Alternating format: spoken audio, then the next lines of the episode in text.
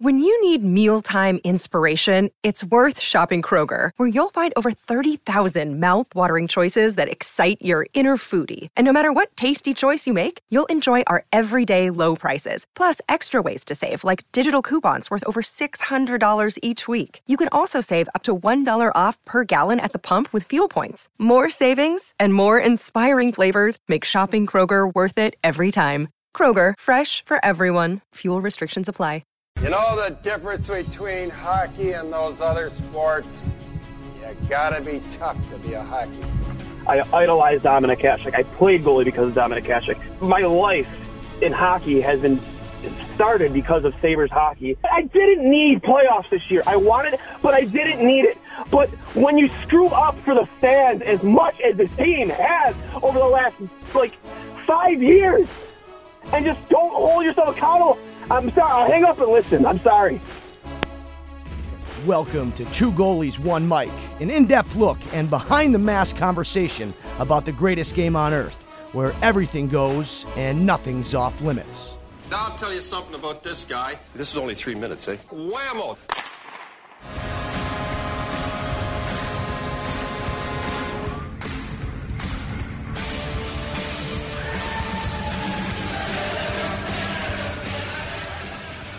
Welcome back, ladies and gentlemen, to episode 31 of Two Goalies, One Mic. I am Johnny Cullen and joined always by my co host, Dwayne Steinell. Dwayne, we are lucky to have beat writer for the Las Vegas Golden, up, oh, up, oh, scratch that, the Vegas Golden Knights, uh, beat writer Jesse Granger for The Athletic. Um, and as we just found out, a uh, member of the trade, a goaltender himself, Jesse. We are so happy to have you on, man. Thanks for thanks for being here. Yeah, no problem at all. Uh, I, I saw the name of the podcast had goalie in it, and I'm like, yeah, sign me up. I'll, I'll talk. sign, he's in. He's in. So we uh, perfect timing because um, you know we haven't with our past few guests not being tied to any of the teams. Uh, this presents a you know a great opportunity for us because now with only two series going um, and some good series at that. Um, you know, it, it's going to be great to get your insight on uh, on the series um, because you know what, I, I knew the Stars had a good team, but They've uh, they've you know ridden uh, Khudobin, and he has been incredible. But before we get to that, Dwayne, we uh, Jesse just told us a great story off air, and it kind of ties, mm-hmm. uh, you know, your I don't want to say man crush, but your hero to. Well, he's a man crush too, right? You love him, Dominik Hasek. So, Jesse, just a little background for the for the folks listening. Um, so, you grew up in Colorado Springs. Um, and didn't play a ton of ice hockey, so you got into roller hockey. Tell us a little bit about uh, you know what that was like, and um, how you and Dwayne are connected with with our guy Hasek. Yeah, so yeah, I grew up in Colorado Springs, right outside Denver, by the Olympic Training Facility, and I play I played both growing up, ice and roller. Um, ice got really expensive really fast, so I ended up trending more towards roller and played that um, more competitively, and still play roller to this day. But uh, and goalie all the time, the whole way. I played obviously when you're a little kid, you play everything, but basically from when I started playing hockey seriously on teams. I was a goalie the whole way. And I was telling you guys, when I first started playing hockey, it was just in the street like everyone does. Um, you drag the net out into the middle of the street. You have to move it when a car drives by, and we're all playing. right. And I'm, and I'm, so I'm the goalie. And at the time, I'm just kind of putting together gear at Goodwill, everything I see. And I've got like oh, a baseball yeah. glove in one hand. I've got oh soccer shin pad was my blocker on my right hand. I'm just holding it by the straps that are supposed to go around your legs, looking like an idiot. And then I found eventually a mask, and it was a Cooper mask, just the bird cage that would normally be for a skater that plays out. And I'm like, you know what? This doesn't look anything like the one Patrick Roy wears. And obviously, growing up in Colorado, he was kind of my idol. He's the guy right but, yep.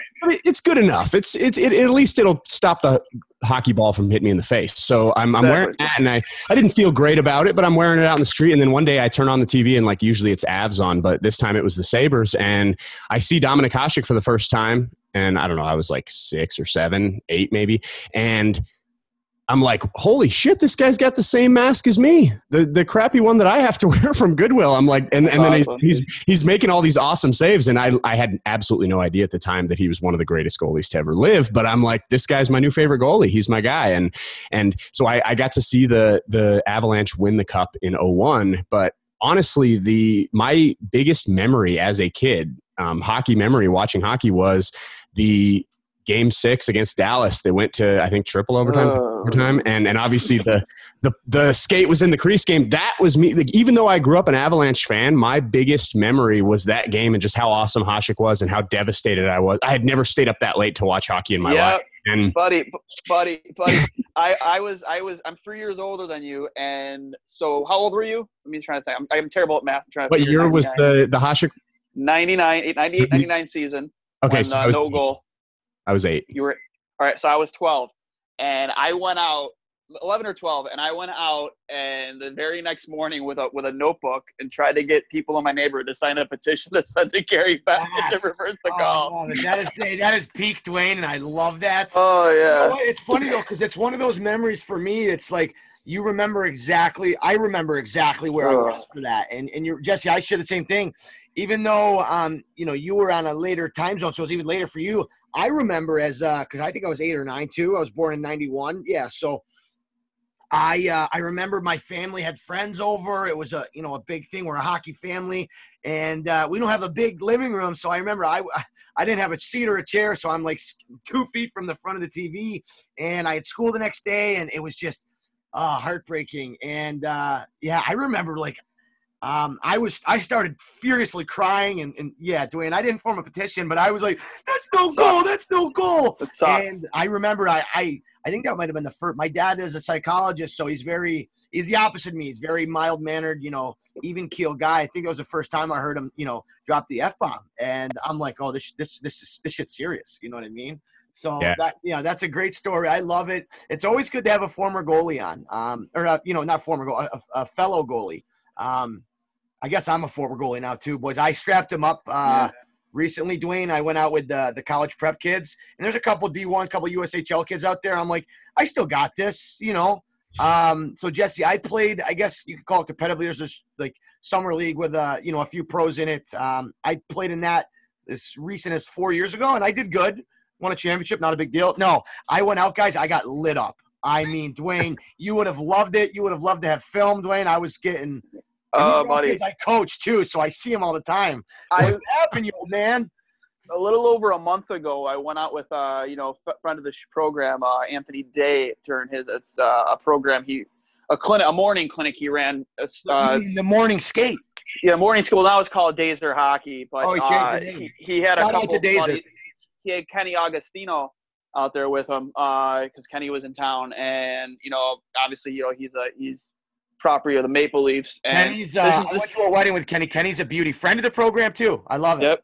Second time I was on the ice uh, since you know we were allowed to get back on the ice after you know quarantine, and he pulled the beret on me, man. Came in wide, tapped it off his skate, and like I, there was nothing. It's on Instagram too, which makes it even worse. Uh, another for the program, Greg Day, uh, made sure he got that on on Instagram. Of But course. he made me look foolish, man. I there really wasn't much more I could do to cover that the way I did, other than maybe pull the Vasilevskiy and throw my glove behind my back and hope for the best. But yeah, he lit me up pretty good. So uh, you know that was my that's my story of skiing. I'm, I should have just, I should have just walked off the ice right after that happened. I mean, honestly. Well, hey, you know what? It's it's been awesome to see.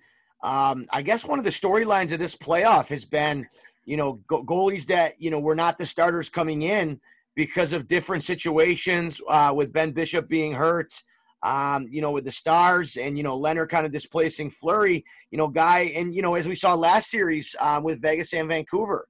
Um, you know, it, it, with Demko stepping up. Um, it, it's been really fun to see, and it just goes to show the quality of you know backup goaltending and, and how these guys are truly the top. If you think about it like this, there's three you know three legit goalies, even Colorado. Um, with Hutchinson, and he's a guy that I got to play against. And guys, he was good in the OHL. He was a fifth round pick to, to Boston. But like I remember, I'm like, I'm just as good as this guy. I, I think I split against him, and but he stepped up. He played really well. So if you look at it like that, with three goalies per team that could step in at any given moment, they are the top 100 in the world at their trade, and it really goes to show how elite that top 100 is. Um, so before we get into that, I wanted to ask you, Jesse. Um, how long have you been um, with you know following the Knights and and what your time's been like with the Athletic? Because it's been talk about you know three years in the league. You guys already have a cup final appearance, um, you know, teetering on another, but you know, you definitely got the, the conference final and, you know, with what happened last year, uh, with the Sharks, which is blasphemy. I just realized today that Peter DeBoer was the coach at that time. Um, mm-hmm. I put that together. So just give a little background, I guess, and how you know how long you've been following the Knights and what that's been like, man. It's it's been crazy. Teams spend you know 10, 15 years before they're relevant, and you guys are just unreal. What a what a franchise! Absolute wagons. Yeah, yeah it's, it's been it's been a f- crazy three years. I mean, Vegas fan base and everyone out here is kind of getting a crash course in like what it's like being an NHL fan. They're getting, like you said, hundred years of history jammed into three years. It seems like um, it's been crazy. I so I graduated from UNLV out here uh, and and got a job at the local paper, the Las Vegas Sun. So I was covering like high school football, boxing, UFC. That's pretty much all we had in Vegas uh, for a while. And then we get the hockey team. So I basically got to cover this team from inception, um, from when they were applying for expansion, when Bill Foley was applying for expansion to the golden to the NHL, to naming the team, to bring the expansion draft. Uh, building the practice facility, building T-Mobile Arena, all that I got to cover um, for the Sun. I covered that first season, that initial season for the Sun uh, when they went to the Cup final, and then that off season uh, was when the Athletic finally expanded to Vegas. They per- previously had nobody in Vegas, so I was kind of the first guy out here. Uh, took the job with the Athletic, best job I've ever had in my entire life. It's amazing. Um, I I prefer Athletic here. Thank you. Yeah, I prefer writing the long form feature, in depth analysis. Like that, that was always my thing. And like even at the Sun, I, I loved writing for the magazine. We have the Las Vegas Weekly magazine out here, and I always love doing the magazine articles because I get to spend a couple weeks on it. It's a big long form thing, and that's kind of always been my forte. And the Athletic obviously specializes in that. So I was super excited to to join them. So yeah, so I've covered the last two seasons for the Athletic, and it's been awesome. And and this season, obviously, still a little ways to go. We'll see what they can do tonight and if they can keep this thing going. But it's it's been a lot of fun covering this team. A lot of a lot of ups and downs, more ups than downs, obviously. But also this room, I'm very lucky to cover a team with a bunch of awesome personalities. From obviously Fleury is as good as it gets, but then you've also got guys like Ryan Reaves, Nate Schmidt, uh, hilarious characters that are always good to talk to in the locker room. So it's it's been fun. I couldn't ask for anything better. Really quick, I, still, I, got to we're doing really quick. Well, well, it's still fresh in my head. I got to play with Nate Schmidt at the USA Select. Uh, you know, it's the top 200 players, Select 17, and he played for St. Cloud Cathedral or St. Cloud Prep, and they have this tradition there. And he was the he was a stud. He can fly. Dwayne, oh, yeah. not only did he have good flow, the that school he went to, you know, we know that Minnesota listen, high school hockey has rich. Listen, no one's got better flow than this. All right, guys. All no right, one. all right. I am um, Willie Carlson. Not a not a shot so with Schmidt, so they have a Minnesota hockey has that rich tradition, right? His school, um, they like their rookie, their best rookie has to wear. Uh, makes me think of you know Hasek had that white cage with the Cooper. Uh, the, they picked one player that had to wear this you know old helmet with the the white cage, and it was electric because here's this guy wearing the first time on the ice. You know everybody there is good. It's the top 200 for your birth year, but here's Nate Schmidt wheeling around. He's the best player on the ice and he was such a good guy.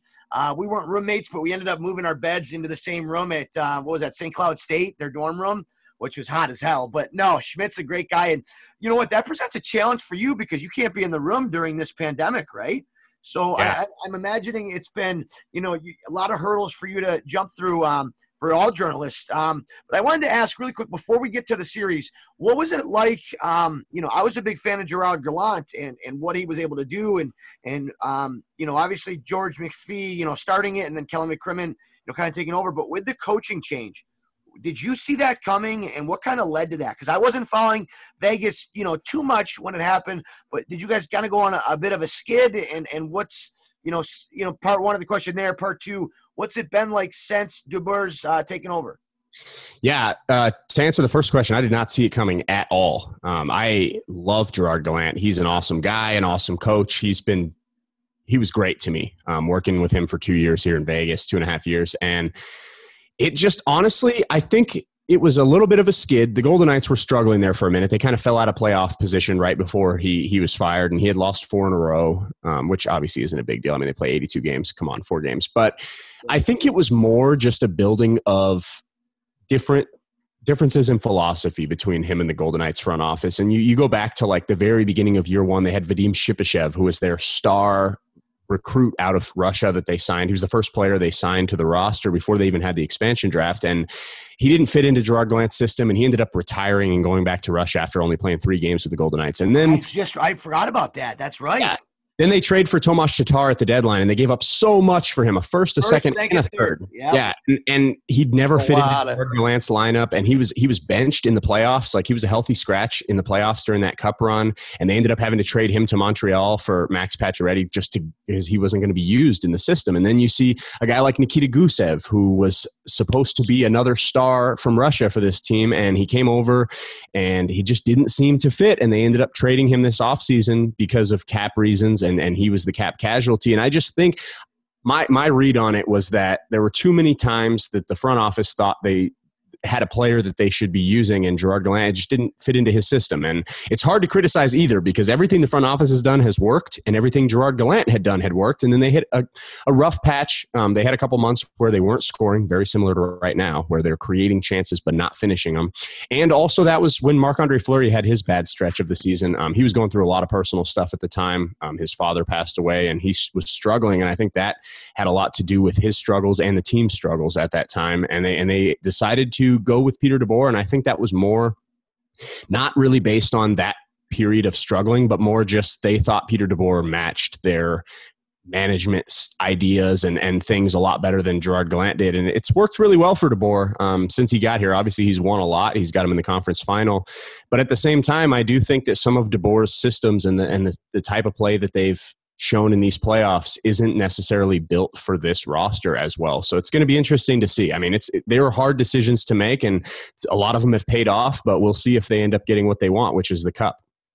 I'll I'll tell you this right now, man. Uh, one of the one of the deals, obviously outside of the Stone deal that you guys knew, was bringing in Pacioretty because him and Stone together look unbelievable, man. It's like they've been playing together their entire lives. Just it's just that weird chemistry. They always know where each other are, and you know, I I personally hope that they can you know w- win tonight and make you know let's get a game seven out of this because I really, really, really want to see a Vegas Golden Knight Tampa Bay Lightning final because that'll be absolutely electric. I don't Yeah. know what you guys think. Yeah, was I mean, hoping obviously- Good. Too. Tampa's so much fun to watch. They, I mean, Oh. right- at this point, right now, if they don't win the cup, it's a massive upset to me. Whether it's Yeah, Dallas or it Vegas makes it out. I mean, they're the best team in hockey, and they've been the best team in hockey for a few years, and they they just couldn't seem to play at their best in the playoffs. And we all kind of knew, like, if they ever figure it out and play at their best, they're going to run over everyone, and that's kind of what's happening right now. On With that no note- Stamkos either. Right? Yeah, they're not even at their best. Yeah, it's it's terrifying how good that team is. Now, I have a quick quick question, and this last one before we get into the series. Does Nevada have state tax? No, it does not, and that Oh, I- has benefited them greatly. And and so it has benefited Tampa greatly.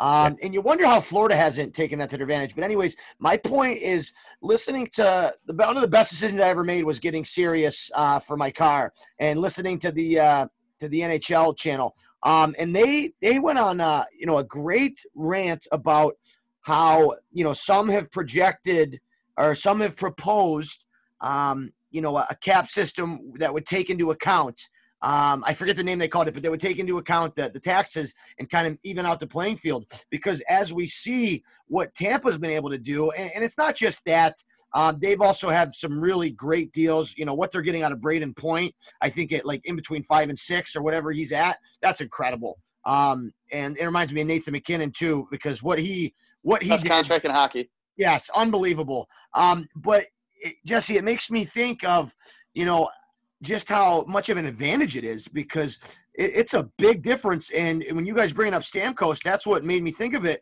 You remember when that whole thing went down? Uh, you know what he ended up signing for? It would be the I think what is he at nine? I think maybe eight or nine. Um, and you know, if he were to sign in Toronto, he's making the same amount of money as if he would if he were to get like eleven point five there. And, and that's you know, I, I would like to think that was a big reason for him being in, in Tampa. But uh, just real quick, what are you guys' thoughts on that proposed rule? I'm sure Jesse that you're good with the way it is right now because you guys got a wagon of a roster. Uh, but just really quickly, what are your guys' thoughts on maybe in the future them introduce the NHL introducing some kind of uh, you know way to even the playing field for teams that have high state taxes and those that don't. I definitely think they should because the point of the salary cap is to even the playing field and try to create um, equality around the league and, and just trying to create parity. And it doesn't create parity when certain teams can, and it's not just Tampa, but like Nashville, there's no state tax. The Dallas Stars, the two teams in the conference final, Dallas and Vegas, both have no state tax. And well, when, and you, when you throw in Tampa, that's three out of the four in the, in the right, right, left, right, and, and then you got the Islanders where it's, I mean, you guys know state tax in, in New York is is way higher than a but lot feel of like places. on that point though, it's a they're a different animal. They, but Barry Trotz has been able to get out of that lineup with no true stars. I know you can throw Barzal in there, but they're really built a different way. And it, dude, that's such an interesting case study to look at New York and what they're able to get out of their lineup and how he's able to to have them play. Like I I, I forget who it was, maybe Brock Nelson or Anders Lee. Them talking about. Um, just how Barry Trotz has each line playing uh, I don't know how to say it. It's each playing a, a specific, you know, um, system and, and how the, the, game is so detail oriented and how they're going to game plan for each line that they're playing against too, and each opponent. Fascinating, fascinating article. I, I'm sorry I got my foot in my mouth a little bit on that, but just really interesting to, to think about. So, Dwayne, what are your thoughts on on the proposed uh, cap issue with the state oh. taxes? Before before I get into my thoughts, I, for, I, um, I should be absolute blasphemy that I didn't mention that we also have our uh, our producer on with us, Ty Ty B from Strainwreck, best mustache in all of Buffalo. Uh, yeah, uh, uh, no, Josh Josh Allen still got me beat. I had to do it don't in know, honor dude. of him. But the last two quarterbacks to throw for 300 yards in regulation for the Buffalo Bills both had a mustache. Shout out my man Kyle Orton. Love you, miss you. He's the goat. Oh, Kyle Orton is the goat. I miss him too. Ty B, I have my screen halfway, so I didn't even know you were on here, buddy. How are you? Feeling good. Great Bills win, but I, I honestly love that rule proposal. I'm glad you brought that up because that's something that could be very interesting moving on, moving forward in this league. You look at the Islanders, the way their roster is constructed, they're not able to throw big money at some of these guys because they don't want to come here. They don't want to pay those taxes. You're going to have to overpay. Look at what some of these California teams have to do with Yeah. that Karlsson deal. That's huge numbers, but you have to do those things to keep guys around. Connor McDavid, same thing. Canadian taxes are huge. You get taxed for where you live, so they're getting you know overpaid or overtaxed. Some of the guys in Canada, I think there's some loopholes where you can get the state taxes or whatnot, but also even on the road you get uh, taxed, I believe, for Where where, you play. Yeah. So if you're playing a lot of teams in your division that also don't have state taxes, that's also another benefit for you. Yeah, and I'll add that I know, like, just speaking with the players on the Golden Knights who have signed contracts here since the team began, it's absolutely a Oh, yeah. Like, it's they take less money because they know they're going to end up with more money. Like William Karlsson just signed a deal for five point nine, and he deserves a more. steal. than He 5.9. deserves so much more. He deserves Right, and, so and much he could have gotten, and he could have gotten more, but he wanted to stay in Vegas. He likes it here for one, and for two, it's like if I go get a million extra somewhere else, it's actually going to end up being less in my pocket at the Yep. end of the day. So like it, it creates an unbalanced, an, an unfair advantage, and and I think they should change that. Here, like here you know, again now here's my thought on it. I, I completely agree there there should be some type of rule change that evens the play of the playing field. It creates more parity amongst uh, all teams in nhl um, but that kind of leads me kind of segues into my next point and i know he's denied that there's reports about this contract this handshake uh, contract extension but just an example you know was reported a couple days ago that robin lehner is taking was it five years 25 5 mil a year Robin Lehner is my opinion with the way he's played can get more than that any in a lot of places in the league. You know, um, there's a lot of teams that are going to be in the market for a starting goalie this offseason, and he absolutely could have gotten more than five a year, hundred percent. I've always been on the uh, on the bandwagon of not overpaying your goaltenders because I think it's it's been proven time and time again that you don't need to high you know pay, pay a goalie a lot of money to win a Stanley Cup. Um, you don't need to pay yeah. a goalie ten million dollars like you are Carey Price, you know, to, to be a competitive team. You know, you should build around your goaltender. But you know, a, a perfect example. I truly believe if that is all true, if the reports are true, that there is a handshake agreement uh, between Vegas and, and Robin. I don't think it's a handshake agreement. They came to terms, and, and Jesse, am I wrong? In June, that this was they're just waiting for the season to be over. Or Well, Robin denied it. Yeah, we asked Robin about that deal, and he said it's not true and nothing's finalized. Um, I so before all the reports of the five by five deal came out, a few days before that, I reported um, that the team's plan is for Robin Lehner to sign long term, and I believe, and like from everything I've heard from multiple sources, is that they have started talks and that there the plan is for Robin Lehner to be the goalie moving forward. And I've heard trust me, I've heard plenty from different from different people about that deal, that exact deal, five by five. And I haven't been able to confirm it enough with a primary source to be confident in reporting that. So I didn't report that there was a five year deal. Um, a few others outside of the Vegas market did. Robin Lehner denied that deal, but I still am very confident that they are at least speaking. I don't know if that deal's been agreed upon or if there's been a handshake agreement or what it is, but I am very confident that they have spoken about a deal and that the plan right now moving forward is Robin Lehner will be the goalie. Well, with that being said, he has been, you know, phenomenal this playoffs. Um, you know, his save percentage. I know, you know, he he has. I don't want to say he's had a bad past couple games. Um, that you know, looking back, you know, he, he's done his job. That's not the reason why they've Right. lost. Um, I just find it fascinating that Vegas has really. Let me guys ask you this: Have they ran into hot goaltending? Yes, but they're also they have not been been scoring like they, they have been. You, you go back in, um, you know, even their one loss to Chicago, they got blanked by Corey Crawford. And and then you know Markstrom was playing really well, but what what Demko was able to do, they were up three to one in their series, right? And they had three opportunities to close it out.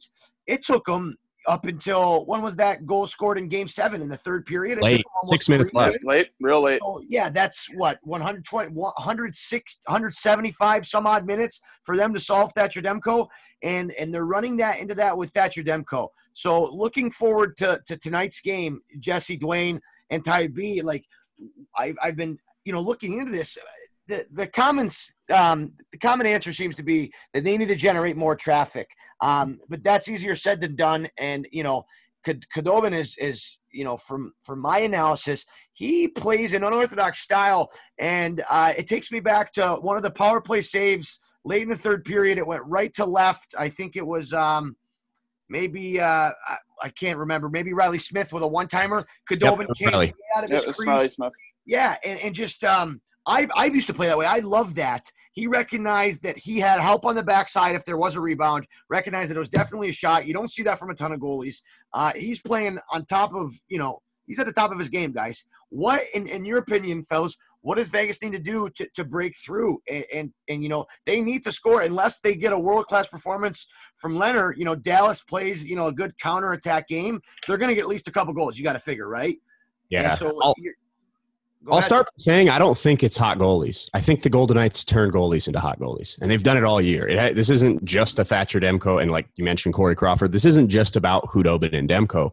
They've done this all season long. If you look at the analytical numbers, the Golden Knights led the NHL in shot attempts, they led the NHL in scoring chances, and they led the NHL in high danger scoring chances, but they were 14th in goals. Um, those things don't add up. It doesn't make any sense. And the reason is because I think the style of offense they play makes it easier on goalies. They don't get as much traffic in front of the net. But I also think, and like you guys know, how much harder is it to stop a play when it's a rush chance coming at you? And these guys are flying down the ice, and, and it's so much harder to read the play as it happens. And even if you are reading it, it's harder to read the shot and it's harder to get over it. Whereas when the puck comes into your zone, settles in your zone, it's a sustained offensive zone possession, and the puck is moving around to stationary players, and the shot is coming, even though it's there's movement before the shot because it's there's a pass, it's coming from a stationary player who's standing there waiting for the one timer. It's just easier to read those shots. I mean, I suck at goalie, and it's easier for me to read those shots. So I know it's easier for Khudobin and Demko to read those shots. And to me, the Golden Knights have have changed their system from being a transition because when they went to the Cup final, they were scoring in transition. William Karlsson and Riley Smith. 100%. They were the best transition team that year that I've ever seen. And since then, I think Pete DeBoer, you see how well they possess the puck because Dallas can't get the puck. The Golden Knights have the puck for 90% of the game. And because of that, they're being safer with the puck. When they enter the zone, they aren't going to the net. They're, they cross the blue line and they aren't even looking for a scoring chance in transition. What they're doing is they're gaining the blue line and then they're trying to curl back, buy space, buy time, set up that offense, get it back to the point, and then fire from the point. So a lot of these shots you see, who's scoring their goals? It's Shea Theodore and Alec Martinez, the defenseman Yep.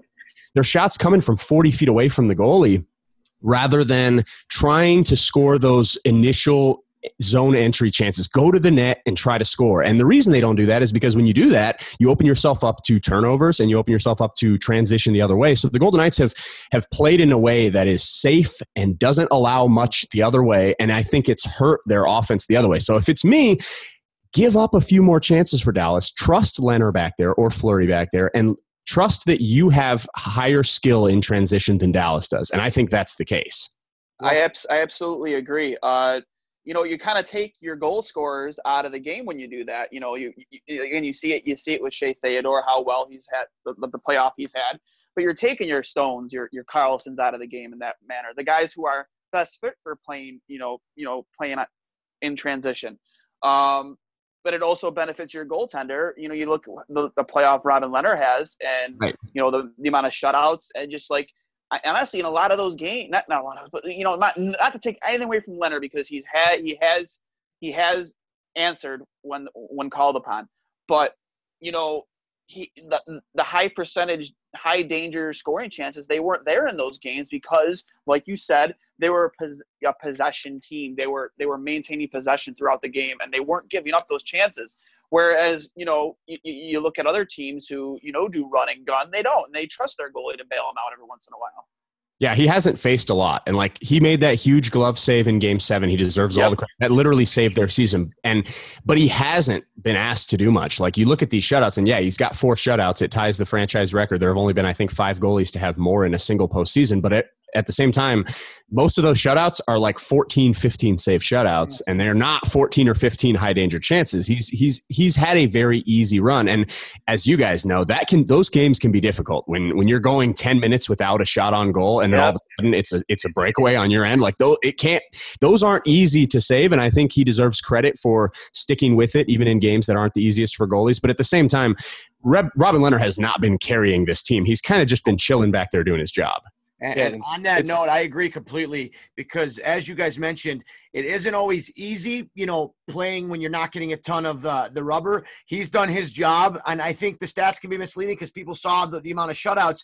But as you alluded to, Jesse, um, when Vegas is has you know controlling possession for you know more than three quarters of the game, you're you're bound to to not give up much, right? And right, exactly. Look on the flip side of that, when you are getting a ton of shots, it's easy to find that rhythm, and we've absolutely seen Khudobin find that rhythm and, and stay in that zone, guys. He stopped 100, 119 out of 125. That's good for a 952 save percentage in this series. That's out of this world, and and you see it. That's I think it was also last game. If not, it was game uh, game game three when he um uh, right in front when he went into the splits and made that toe save when he stretched out. Mm-hmm. Unbelievable. I, I tore my groin just looking at that. Yeah. And that was a bit was that last game or the game before that? It was game three. It was, it was game, game three. Before. And that's a, that's a big turning point too. Um, because I want to say the game was tied or if maybe they're down by one. Uh, but that save right there like that's incredible. And it wasn't just that save, it was the one right before it and the one right after. And he's playing out of his mind right now. He's getting a ton of shots. And and like you alluded to, I think it goes back to, you know, outside of creating more traffic, let's play off the rush. And I don't know if DeBoer is is coaching that style and that's something they're looking to do. But if I'm Vegas right now, you got to try something because the way Dallas is playing right now, um, you know what? They're getting they're getting they're executing on their scoring chances, and, and, we're seeing. It was just interesting to see guys, and I'm Jesse. I'm sure you saw it between. They talked about it in the media. Um, you know the different uh, forwards. Uh, Riley Smith said, "I think we're trying to get to the net. And it seems like a mad scramble, and we're just not finding loose pucks. As a forward group, we've got to do a better job finding some of those loose pucks. That's that's my thought. Is when you look at uh, Pavelski's goal or some of Dallas's goals, they do a really good job on the second and third chances. How many times have we seen Vegas score a rebound goal? As, as good of a team as they not are, happening. they haven't really generated any of those goals. And, and I know that's not something you really plan out, but it is kind of a mindset you have to have. And, and if Vegas can find a way to do that, they're going to have success.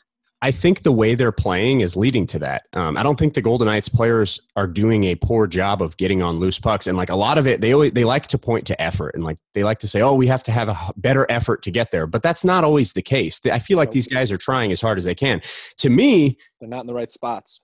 To me, Dallas, they're they're they're creating their chances on the rush, and they have to because they don't have the puck long enough to create offensive zone time. So everything they get is on the rush, and on the rush, as you guys know players aren't as the, the defense isn't as structured because it's still trying to set up. you're. Backing them up. You're, you're backing them up into their goalies. Right. So when you create a shot, all of a sudden there's a guy wide open for the for the second chance opportunity. But when the puck has been in the offensive zone for five minutes and you're cycling it around, cycling it around, all the defensemen have now settled into their spots where they're supposed to be. They are now in a shell around the goalie, and they're waiting for that puck to be rebounded by Khudobin, and they're waiting to sweep it away and get it out of there. And the Golden Knights just can't get inside there. And and I think if you if you like I said, if you go into transition all of a sudden those star that stars defense that's so structured it's so much easier to break down that structure on the rush than it is in a sustained offensive zone pressure. So I do think that the second chance opportunities haven't been there, and that's an issue. But I think that they're making it easier on Dallas to prevent those second chance opportunities. It's not just a matter of we're not doing the effort or we're not getting the puck luck. It's not bouncing on our sticks. I think you need to break their defense down so that there aren't just guys sitting on the back post waiting for that puck to pop out so they can easily clear it away. Yeah, well they're, everyone they're tying up everyone's sticks in front of the net because you know they're if they are getting to the net they're just kind of stationary there yeah. in that same position for a little bit and their backs are probably to the net. They're not streaking towards it at all like you would be on the rush with those guys coming back. It's very reminiscent of what we kind of complain about with the sabres a lot during the regular season. It's Eh, you're never getting those second, third opportunities. And those are some of the easiest goals and the goals you have to finish when you're getting a goalie out of position. You got to take advantage of that. And I think, yeah, you got to move the puck a little bit faster, get that, get the defense on their heels, especially when you're playing the number one defensive team in the NHL. For sure. I completely agree, Ty. It, you know, it, it, it also, in part, you know, you have to start playing a little desperate hockey. You know, you, you got you got you got to play with some desperation, and you know, that entails going to the net, getting dirty, taking a hack, you know, taking a cross check. You know, you, you, you have a guy like Ryan Reaves on this team who I know he's not going to log you a lot of minutes, but you know what, man? Maybe he's got, when he is out there, he's got to get in front of the net and take a beating and give a beating. You know, I, I don't know, man. That fourth line, Dwayne. I think that fourth line has really done their job. That's not part of the problem. But no, it's not. It's not. You got to chip in offensively. My question, you guys, is this: We've seen a ton of Dallas, um, Vegas is their defense has, has been generating a lot of their offense, right? Yep. Right. Theodore to me is going to be in the Norris conversation for the next five years. He's he's absolutely playing. You know, him and, and Alec Martinez have been playing great. But let's not miss the the elephant in the room here. Has got to be their power play. You go back to that game five or yeah, game four, last game. They Vegas had a golden opportunity that five on three, right? Yep. Long five on three. It was over a minute. In your guys' opinion, what what is the reason why they haven't capitalized? Because Dallas, as much as they haven't got as many power play chances, their numbers are are, are much better and, and they've taken advantage and, and those are momentum swing plays, right, guys? So I mean, I guess fellas, in your opinion, what what has to click in order for for Vegas to to make it count on the power play? Because if they had, then then game four goes much differently, right?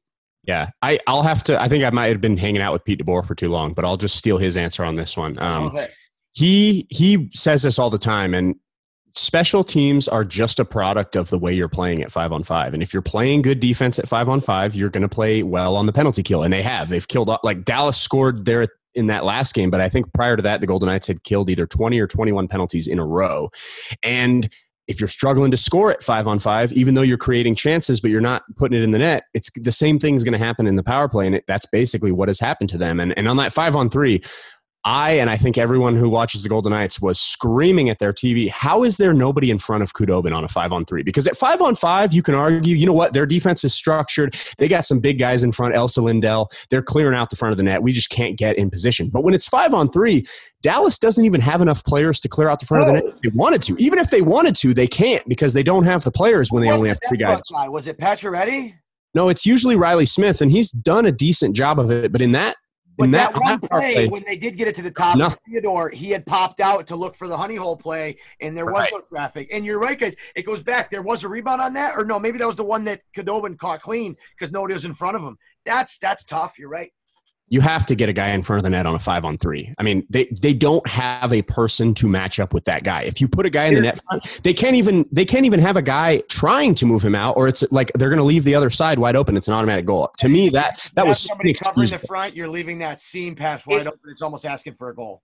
Right. If you're if if you're not putting a guy in front of the net you know, on a five on three power play. You're just making it so much easier for us as goaltenders to read the play because there's nothing going on in front of you. There's nobody you have to worry about. Even if there's a guy in your back door, you know he's there, and you know you don't have to worry about about, about anybody uh, anybody you know impeding you on making on getting over to that play, so you can focus on it. Like there's there's you know that's that's my opinion, man. Like that's one of the biggest things on the power play, not even just a five on three. Get somebody in the goalie's face. You have that extra attacker. Get somebody in the goalie's face. Like you know, impede him, obstruct him. You know, screw with him. Like just do whatever you got to do. Like I, you know, that that was one of the one things I, I always worry. I'm not sure what you, Cully, and you know you, Jesse, but like when you when you when you're on when you when you're killing a penalty as a goaltender, you know, if you're if the other team's allowing you to sit outside your paint and you know cut down those angles and just be able to replace because they're not putting anybody in front of you. That is the greatest thing in the world because you, easy. Eh, it makes it, it easy. It is. You, you don't you don't want to be backed up into your net, giving up more air, more area to shoot at, and that's that, that's what you know Vegas is doing for Dallas. You know you're not you're not obstructing Khudobin at all at all. Yep. And, said, and they did the same thing Stamko. It, it, it's almost criminal to get to this point in the playoffs and to literally just not uh, you know, cause any havoc in front of them, especially, and that's where I come back to playing desperation hockey. You you gotta you gotta play desperation hockey right now if you expect to, you know, to even get to a game six. And maybe we'll get that. That's like I keep like I've been very negative in here, and they're down one three, so I guess I should be negative. But this team's really freaking good. I mean, they're they're one of the best teams in hockey, and maybe we'll get the desperation out of them down one three. This team hasn't faced much adversity in these playoffs. I mean, they've they've cruised. And, and they, they earned the right to cruise by getting that number one seed in the round robin. But I, like I wrote the story, this has been the easiest path to a cup final for any team in the history of hockey. Um, they played the 23rd ranked team in the league, Chicago. 23. There were only three teams in the entire Western Conference worse than them, and they got to play them in the first round, and they cruised. It was an easy series. Even when they lost the one game, it was already 3 nothing. There was absolutely no worry when they lost that game. It's like, whatever. Then they get to play Vancouver in the second round, who is a talented young team who's coming up, but they're still, I think they were the 16th ranked team in the league. They're not even in the top half. And they weren't ready for this stage yet. Like that team is a couple years away from being a cup. They're going to be good. I think They're they will be good. Right, I think they will be, but right now they weren't there, and the Golden Knights kind of cruised through that until they they had a couple games. But like even that, they kind of chalked it up to whatever. We're still out playing them. They just Thatcher Demko's been awesome. We're still going to win.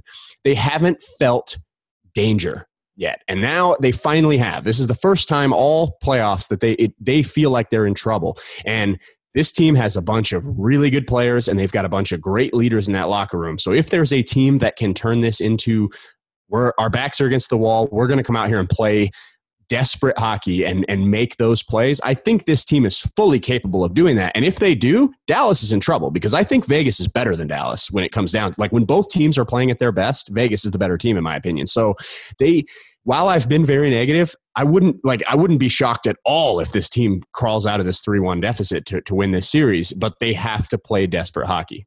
And I think the biggest thing comes down to this: you have certain guys um, that that are struggling, right? And it's not just uh, Riley Smith, um, but you know guys like uh, Marchessault, but even Mark Stone and Alex Tuch, they only have one goal in their past eight games. William Karlsson, one in this. William Karlsson, one in his past seven. Paul Stastny's got two and twelve. Here's the stat that jumps out at me, fellas. Vegas has ten goals in their past seven games. All right, and only four of those were not into an empty net from forwards. All right. That's that to me is if you're going to win this, and Dwayne, like you said, desperation hockey. We've talked about you know playing a little bit nastier in front of the net and getting the power play going. You need your best players to be your best players, and as much of a cliche as that is, it's always held true to me. If you're going to be successful at this level at this stage, um, so here's the thing that's scary. Um, one of the other scary things is since like they uh, they went to the conference final format in 81 82 in the conference finals um, teams that are trailing three to one are one in 34. Can Vegas be the second team to do it? I think so, but like you guys said, they have to have contributions from those forwards. They're on the schneid, get that monkey off their back, and they have to, you know, have their best players be their best players. And also in, in that stretch, Robin Lehner has to be damn near perfect. Jesse, really quick, you mentioned um, you know, Lehner or Flower. Do you have any reason to believe that, you know, uh, Fleury will be given a chance, or do you think it's Lehner all the way? No, I, I already reported today. Yeah, uh, he reported it three hours ago. Lehner. Yeah, Robin Lehner is expected to be in net, and to be honest, I, I don't think there's a chance Fleury plays. And and the reason I say Fleury is because um, I have been arguing from the very beginning of these playoffs. I thought he should have been given the net, and then Robin, you have a great backup in Robin Lehner. And if Fleury falters, or because Fleury's a streaky guy, right? Like when he's on, he's clearly better than Robin Lehner. Like when when Fleury is on, I don't even think he and Robin Lehner even belong in the same stratosphere. But Fleury isn't always on, whereas Robin Lehner is a much, much, much more consistent goalie, and his style leads to that. Like it lends to being more consistent. So if it was me, if it was up to me, and I was the coach, I would have started Fleury. Let's see if we can get hot Marc Andre Fleury because if he if we get a hot Marc Andre Fleury, we're going to the Cup final. And then if you don't get that, then go to Lehner. And they that Pete DeBoer didn't opt to go in that direction. He thought Lehner was the better goalie, and he went with him. And and I have disagreed with a lot of the decisions that have been made, but that's why he's getting paid the big bucks and he's behind the bench, and I'm sitting here.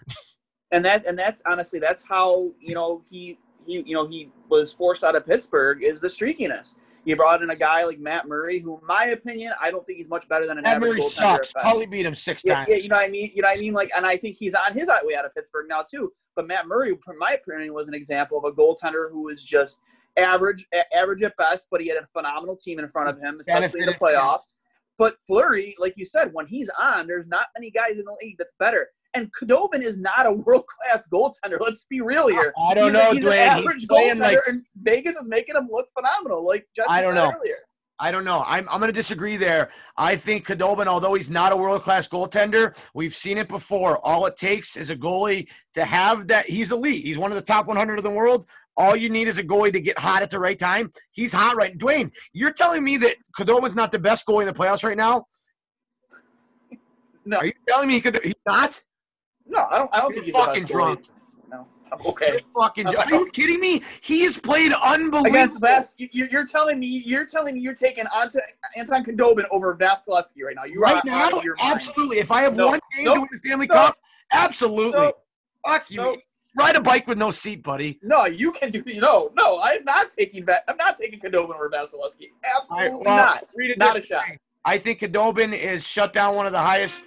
I think he's shut down one of the highest flying, highest scoring uh, teams in the game right now. And right now, you're right. Vasilevskiy, I take him as if I'm building a team. But right now, I'm taking Khudobin because I don't think the Islanders have really tested Vasilevskiy Um, nearly uh, enough as the other uh, team. I actually the team that has the most high danger chances in the entire playoffs is the New York Islanders.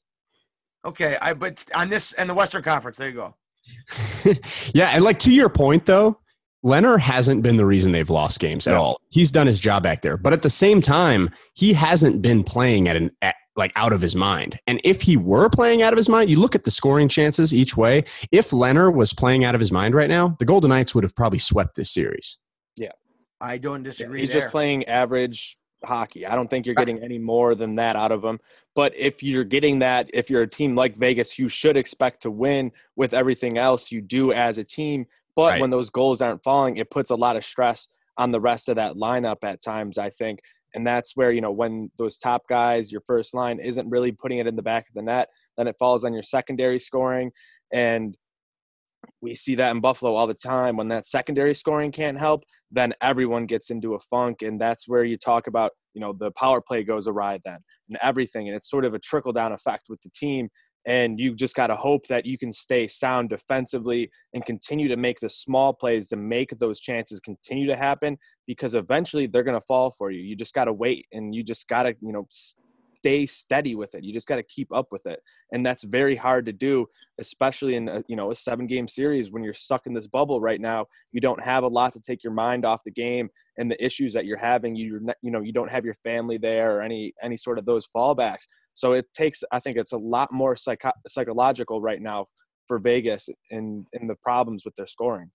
Yeah, sure. and I will say that Peter DeBoer has done a phenomenal job of keeping them like keeping the mindset like stick with it and it'll eventually happen to the point where I've almost even been critical of like maybe you're sticking with it a little too much like let's change something because we talked to him after like they've lost 3 of the last 4 and if you go back to Vancouver they've lost 5 of the last 7 games so to me I, you look at the underlying analytics and I see why. It's easy to see why Pete DeBoer says, if we keep doing this, we're going to win. I understand the thought process. But at the same time, if you've lost five of your last seven games, what are the odds if you keep doing the exact same thing, you're going to win three in a row? Like, it just doesn't seem likely to me. Yeah, and you hit the nail on the head. We got to wrap it up here in a minute. But on that note, Jesse, his quote that it, I don't know if, if it, it struck me the wrong way or what. He, he said, The worst thing we can do is analyze this to death and start changing a bunch of things. If you can throw out double the amount of high danger scoring chances on a given night, you're going to win most games. If you got to trust that eventually that will come around and swing your way. The hard part to me, guys, is in the playoffs. You don't always have that other night, right? So Right. It, it's it's do or die time. And before we go, That's where let's it's get your predictions. Jesse, what do you got here? Uh, the game tonight. Who do you got winning? What's your score? Oh, score?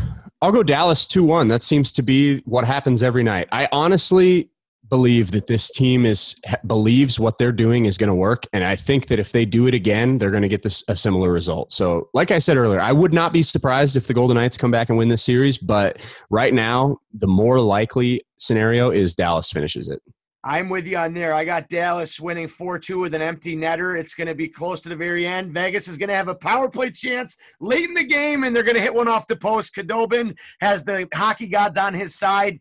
Um, and that's all she wrote for the Vegas Golden Knights. Ty B, who do you got tonight and going forward?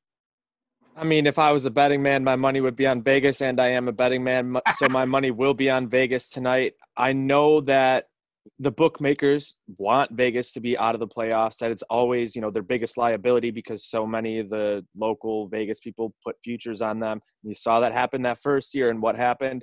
The Capitals were able to get over them, so they avoided that huge, huge payout. But I do like Vegas to keep the series going. I think they're going to get just enough from their scoring maybe a three-one with an empty netter late late in this one. I think they extend it. And wait, on that note, um, do you have them taking the series, or does Dallas wrap it up after that?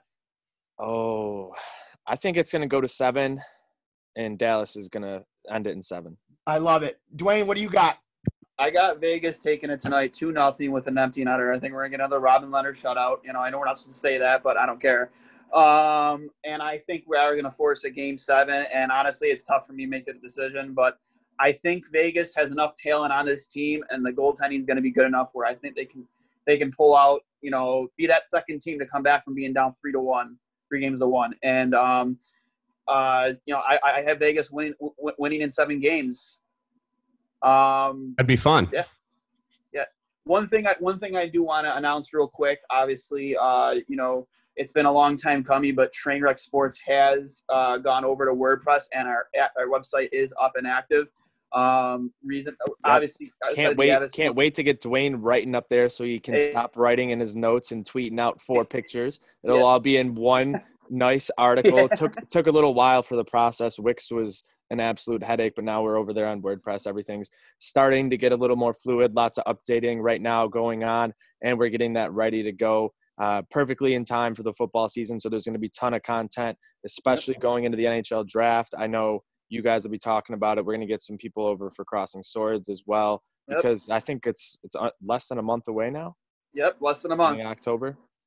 It's yep, coming. and one one other thing too is I I bring I bring that up outside of the obvious for announcing it, but um, I do plan. I've discussed this with you, Ty, and writing my very first article on the man himself, Robin Lehner, and his his journey back to being, you know, a, a, a polarized. He's already a polarizing finger, uh, finger, a polarizing figure, a polarizing figure in the league. Um, but I, uh, I, his his story captivates me a lot of what happened here in Buffalo with him to where he is right now, and I hope you know uh, Jesse and maybe even uh, Mike McKenna. You know, maybe I can collaborate with you guys on writing that story too, if you guys if you guys wouldn't mind. Um, because I'm I'm extremely excited writing. You know, just like you, Jesse. I've always been an avid. You know, that's always been a passion of mine. Um, I can't wait to get started. Just like Ty said, get off the note the, the notes on the iPhone and start writing on work. You know, with with the with the website. So I, I couldn't be more excited. For sure. Well, hey, this has been an awesome show. Uh, we will we will be, you know, it'll be a fun game to watch tonight, fellas. And Jesse, it's been absolutely awesome having you on, man. I think it's safe to say we would love to have you back on, and hopefully it could be, you know, sometime next week, uh, you know, previewing the Stanley Cup. But if not, if if Vegas season does end, um, I, I can't wait to have you back on for next season, man. This has been a blast. Anytime you get three goalies on a mic, uh, it's electric. So uh, great show, Tybee. Always thank you for being here. That mustache takes me six to midnight in a hurry. Um, and on that note, go Bills, go Bills. All the Josh Allen is all the Josh Allen haters out there can touch their toes because my man threw for 300 and the Bills are one and zero. Um, so seriously though, Jesse, thanks again for being here, man. You are awesome. Um, appreciate it. Anybody that hasn't, be sure to check his work out in the Athletic. The guy is a talented writer, and uh, you know his access to, to, the team is is phenomenal. I went back through and, and read a bunch of your articles today. Uh, bravo, my friend. And um, you know what? We got some good hockey here, and you know what? We're a couple days away from the Stanley Cup uh, starting. Um, hopefully for Jesse and, and the Vegas Knights, maybe we're a week away from the from the Stanley Cup. Uh, any awesome. closing thoughts, guys? Wrap Thanks for having me, guys. I appreciate it. I love- I, it's been a blast, guys. Thanks again, Jesse, man. Like I said, I'll shoot a text out to you soon, and like I said, we'll definitely collaborate again sometime soon. Whether it's for you know, you know, uh, Vegas Golden Knights, the Bay Lightning final. I know I'm getting ahead of myself. I know Cats would kill me. Uh, you know, just predicting that it's going to be a win for the for the Lightning, but I'm hoping that we can talk about a Lightning Golden Knights uh, Stanley Cup final. Love it. Sounds good. This has been episode 31 of Two Goalies, One Mic. For Dwayne Steinell, for Ty B, and Jesse Granger, I'm Johnny Cullen. We will see you guys next show. I'm Matt Cundill, host of the Sound Off Podcast, the show about podcast and broadcast. Since 2016, we've been speaking with amazing people who have populated your ears for decades. Legendary broadcasters, research wizards, talent experts, podcasters, voice talent Almost 400 stories, all for free. Subscribe or follow the Sound Off Podcast on Apple Podcasts, Spotify, Amazon Music, or at soundoffpodcast.com. Do, did, will, the Story of People podcast is now available on the Crier Media Network. The first five episodes are here and feature some incredible guests that fit into one or all three of those categories. Ready? Tara Sloan from the San Jose Sharks Undercurrent podcast at NBC Sports. Marianne Iverson from Iverson Voice and the Let's Take This Outside podcast to talk about the world of outdoors as well as voiceover land. Ariana Hunsicker, future Canadian Paralympic swimmer, already winning tons of awards for this country. Scott McGregor from the Hot Wallet podcast to dumb down the world of crypto, Bitcoin, and NFTs so you don't have to. And Jackie Holowati from Climate Pledge Arena in Seattle, Washington, the first net zero carbon certified arena on the planet. Wherever you get your pods, wherever you watch your pods, and on the Crier Media Network.